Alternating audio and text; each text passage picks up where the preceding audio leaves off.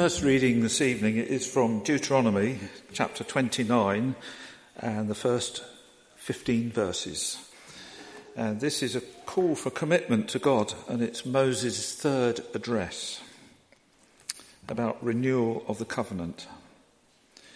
These are the terms of the covenant the Lord commanded Moses to make with the Israelites in Moab, in addition to the covenant he had made with them at Horeb. Moses summoned all the Israelites and said to them, Your eyes have seen all that the Lord did in Egypt to Pharaoh, to all his officials, and to all his land. With your own eyes you saw those great trials, those miraculous signs and great wonders. But to this day, the Lord has not given you a mind that understands, or eyes that see, or ears that hear. During the forty years that I led you through the desert, your clothes did not wear out, nor did the sandals on your feet. You ate no bread and drank no wine or other fermented drink. I did this so that you might know that I am the Lord your God. When you reach this place, Sihon, king of Heshbon, and Og, king of Bashan, came out to fight against us, but we defeated them. We took their land and gave it as an inheritance to the Reubenites the Gadites, and the half tribe of Manasseh. Carefully follow the terms of this covenant so that you may prosper in everything you do.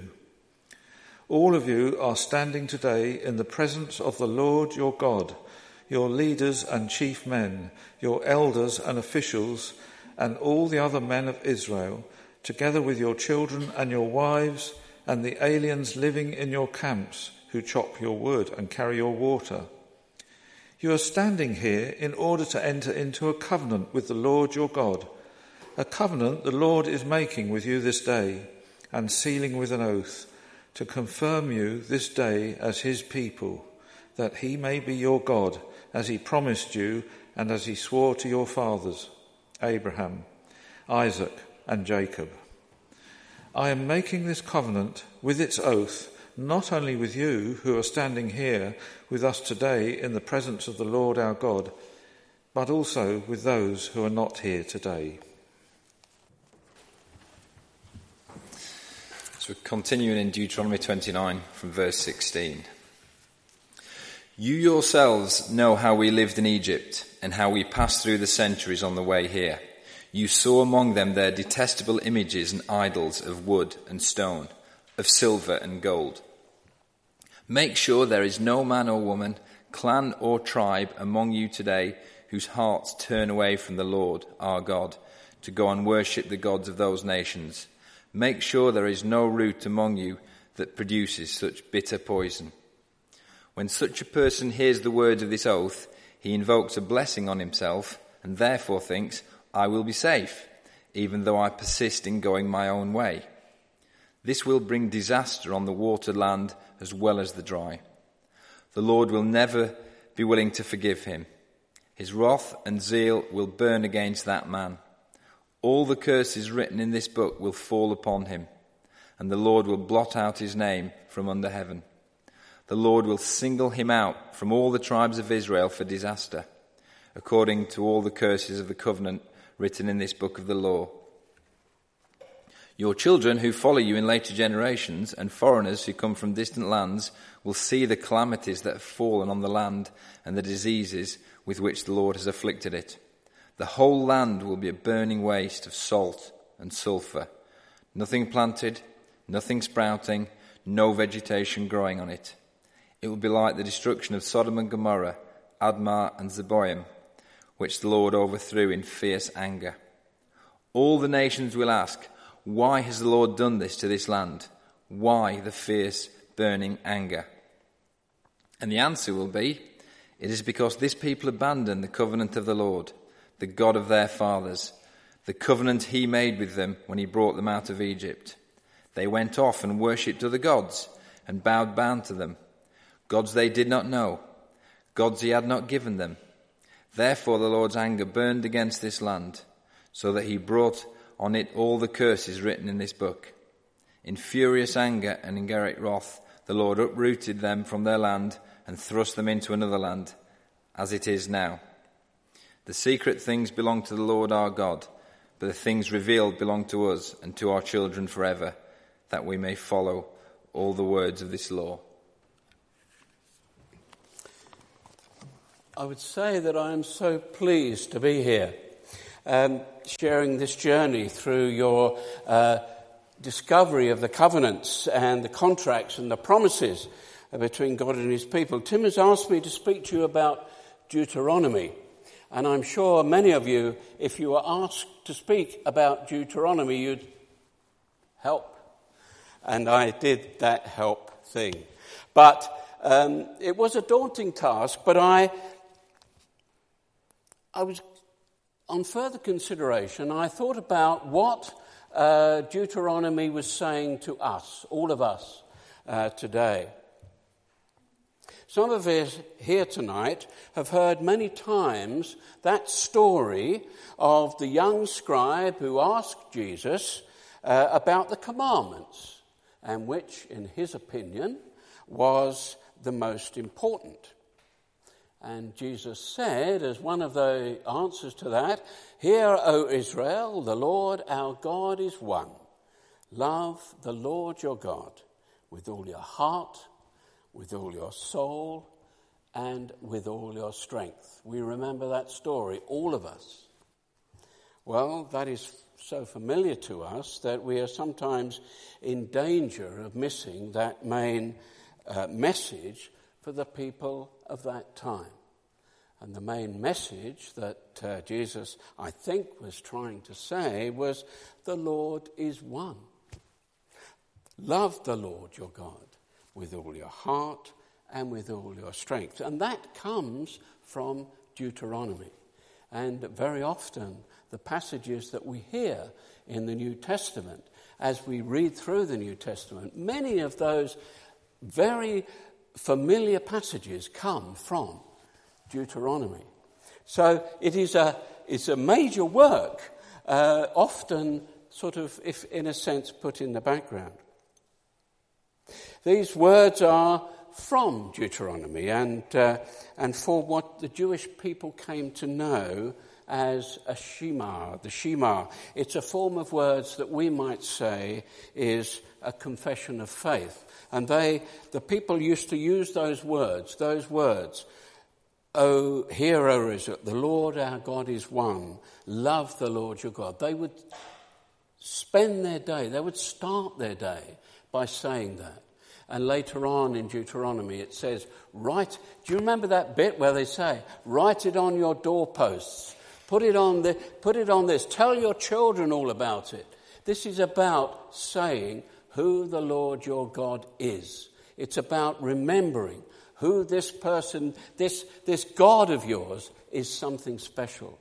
Somebody you need to remember in all that you do. Recite these words every day and instruct your children and pass it on from generation to generation to generation. And these words and the commitment to them go further than we might imagine today. They were central to the idea that there is only one God.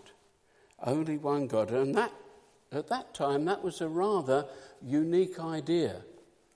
Um, uh, and one that contradicted the, fame, the favoured understanding of many gods. People had in that time an idea that they would have particular interests, they would have particular things that they wanted to uh, benefit from they would either have, they would either be farmers or they would be uh, industrial, well, they wouldn't be industrialists, would they? But they would be manufacturers, they would be tradesmen, they would be people with particular interests. And they would worship the God who had those particular interests on their mind. And there is this one God, this one God who commands all of those things. Uh, these gods with a particular interest whose actual favour could be sought. You could actually find ways of uh, f- gaining favour from these gods with a small g. You could find ways of um, offering bribes and flattering them in certain ways. You could pay tributes to them in certain ways, and they would benefit your, your trade or your, the way of life that you led or whatever. But no, this is one God, one God who is over all, who has certain rules and regulations, certain things, certain ways that you need to behave, and if you follow those, then He will be with you all the time. He is not a God who changes His mind. He is not a God who favors you because you favor Him. He is a God who is consistent. The love of God is not to be confined to uh, the worship of God. This is, these are the words that come from a lot of what we hear. It's, it's a part of what we do, it's a part of what we are. The heart does not refer just to our feelings and our emotions. The Israelites at that time believed that the heart was the reasoning part of our, our makeup. The heart was our thoughts. The heart was where we came from. And so that if we worship the God with all our heart, we were worshipping the God with all our mind, with all that we were, that all that we uh, thought about. And so every thought, which is the heart, every action, which is the people we are, and every act every part of devotion, which is the soul, which is the part of us that takes us to the God, is rooted in the love of God. So the people of Israel at that time were quite unique in that they called to recognize only one God and uh, that their God asks for an obedience. He asks to be for us his people to be obedient. And he has certain uh, requirements of us so that we uh, can be obedient to him and that he can then, uh, we can then work within the framework of uh, what he has set for us. These are not negotiable. These form part of a contract. These are a covenant between us and our Lord God. In another context, I remember I was, uh, many of you, uh, I'm sure, were at Sunday school about the same time as I was at Sunday school. And Sunday school in those days was very much a part of bonk, bonk, bonk. There are laws for this and laws for that. And uh, I, I, remember uh, my Sunday school teacher saying to me, God is not only for Sundays. And I'd say, yes, and I'd nod my head. Um, it was only much later that I saw the truth of what my Sunday school was saying. God is not only for Sundays, God is a commitment uh, for all of our lives. And it goes beyond what we think, it actually goes into who we are. The title of the book of Deuteronomy comes from two Greek words. And I'm not going to, well, deuteros nomos, actually. Uh, but I don't think that means very much to any of us. But the fact is that it means the second law. Basically, what it is, is a, a repetition. It's, it's really saying, here we are, you have a law with your God. I'm going to now repeat this because you are at a special moment, you are at a special time. Uh, this is a time when you are making a leap of faith into a new future. But I need to tell you that your commitment needs to be as much to me as mine is to you. If you like, uh, it's a reminder of the law of Moses. Um, it's a reminder of what has already been promised. Uh, but it's also an expansion of that. Because um, in the present circumstances, and the circumstances of Deuteronomy are uh, as many of you will know, is that Moses is standing across the Jordan. There's the Jordan in front of him, and there's the promised land over there. Now, poor old Moses will not ever see that. Only those who are descended from him will see that. Only those he has commissioned will see that. And only the next generation will see that. But there is the promised land in front. And Moses is very keen to ensure that those who are moving on into this new land are committed to the laws that the God has given us. So they are soon to go in uh, to the promised land. So this book is really a retelling of the journey.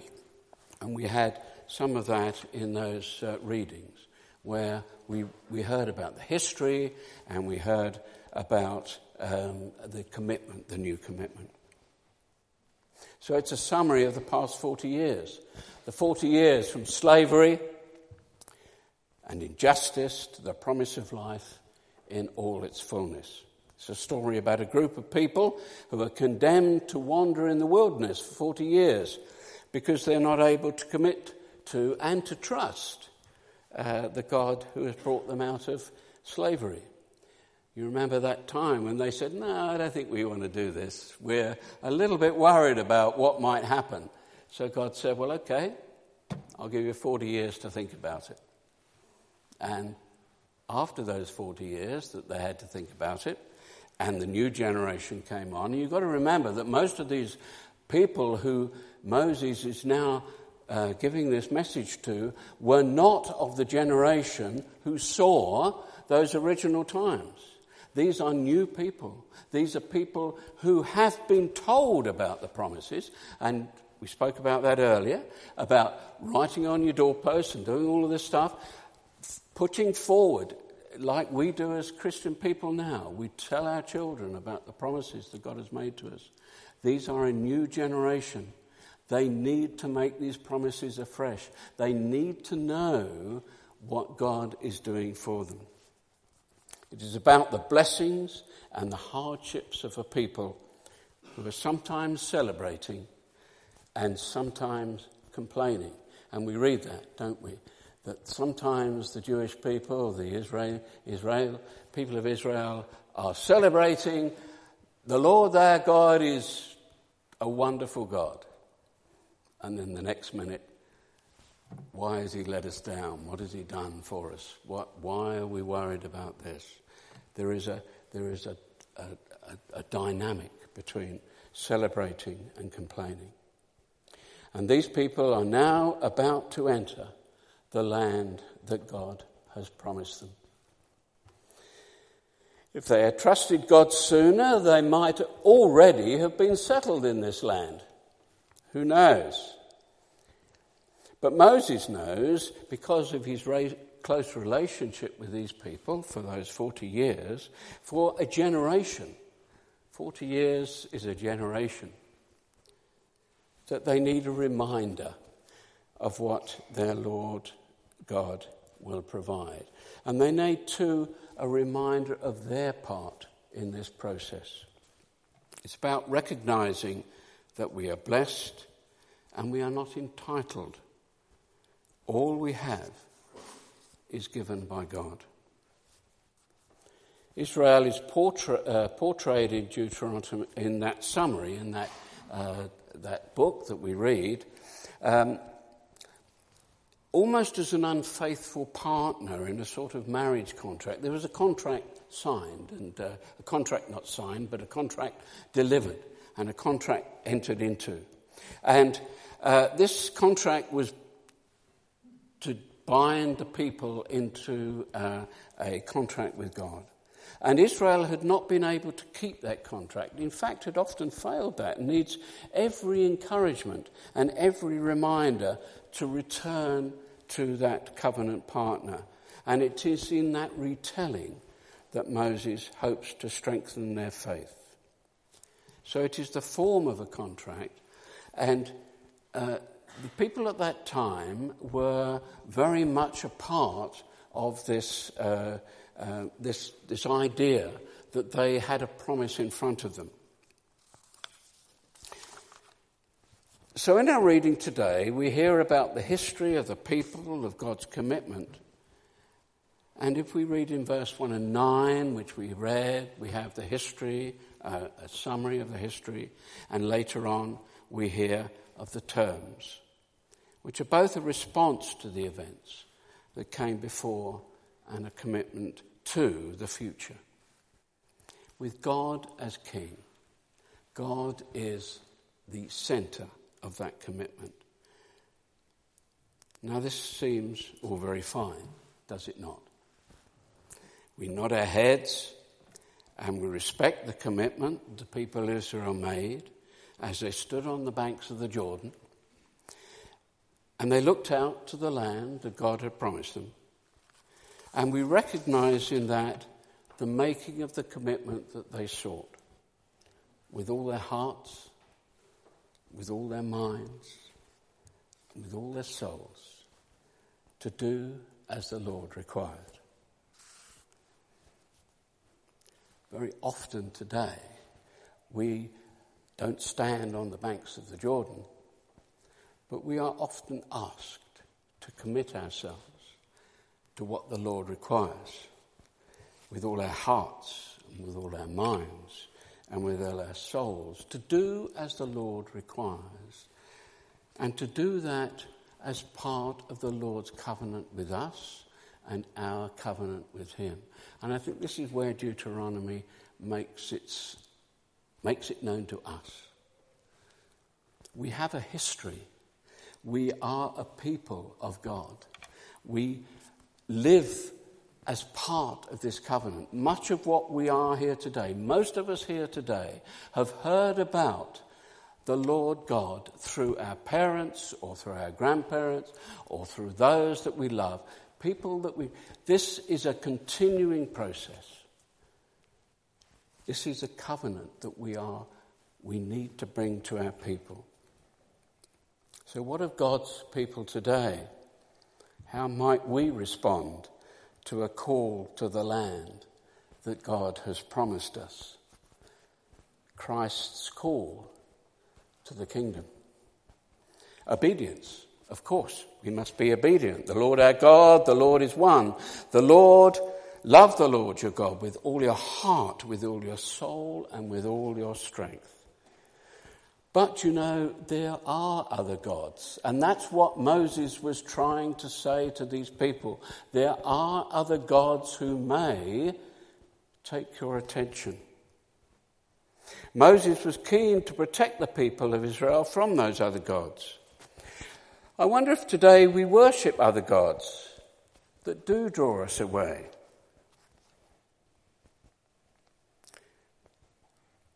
Do we, for example, spend more time thinking about our pensions and our investments and what wealth we might leave our children than on their spiritual needs and the spiritual needs of our families and our friends and what the Lord might do in their lives? Do we struggle with issues relating to our standard of life, our financial relationship as a nation with other nations, rather than our view of community, of people working together, rather than through self interest? And of course, we consider the promised land, the kingdom, of course we do. This is the land I have promised you. Well, I've lived in Horsham for actually quite a number of years. Um, some of you I've known for a long time. I've actually lived in Horsham for 59 years. I had a few moments away, but essentially, Kate and I are Horsham people. We have seen our church, the URC church in Horsham, knocked down rebuilt. The church that Kate and I were married in was demolished and it's been built up again. We've seen it redesigned. We've seen it do great things. and we've seen it do other things. We have seen this church, this church here, your church, built up, knocked down, and rebuilt as it is today. We have seen churches in Horsham and elsewhere built up differently from the churches they were. Jesus calls us to pray for this new kingdom. Thy kingdom come, thy will be done. He asks us to pray. And this is all about the covenant that we have with God. God is part of what we do. He is there with us as we move forward, as we move forward to try to bring His love to others. The way that we see it, we need to offer it to others. We have a commitment, and we will succeed with God's grace.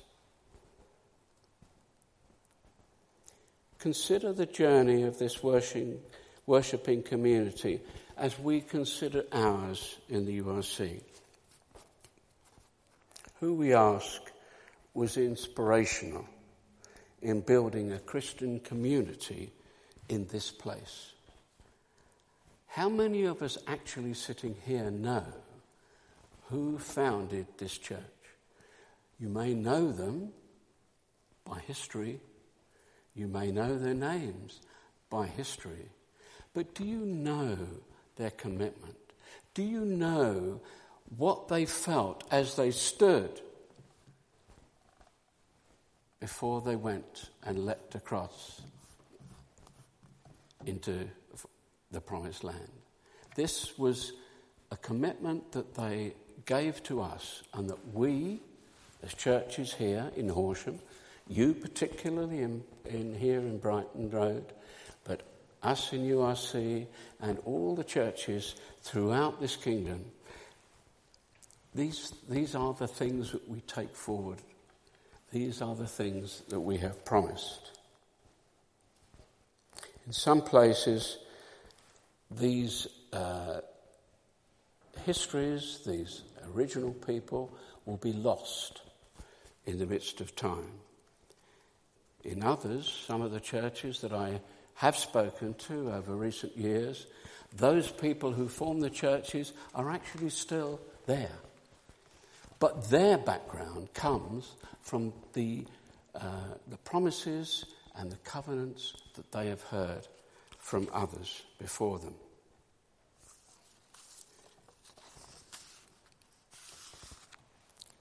Deuteronomy records a moment in time as God's people prepare for an unknown but promised future. A future that God has promised will bring them blessings.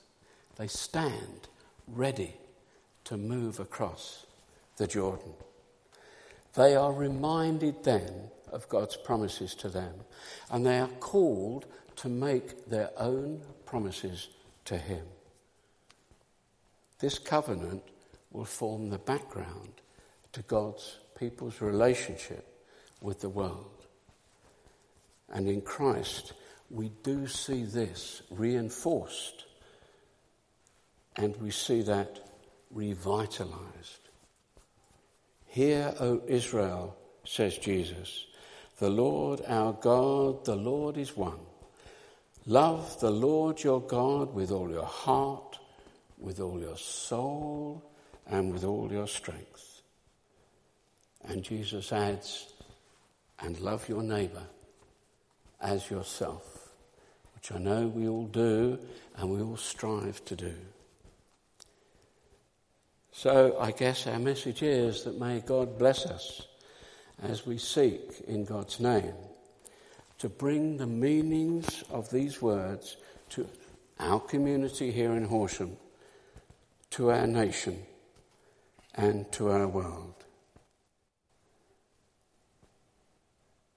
And I was struck by the chorus of the hymn that we sang.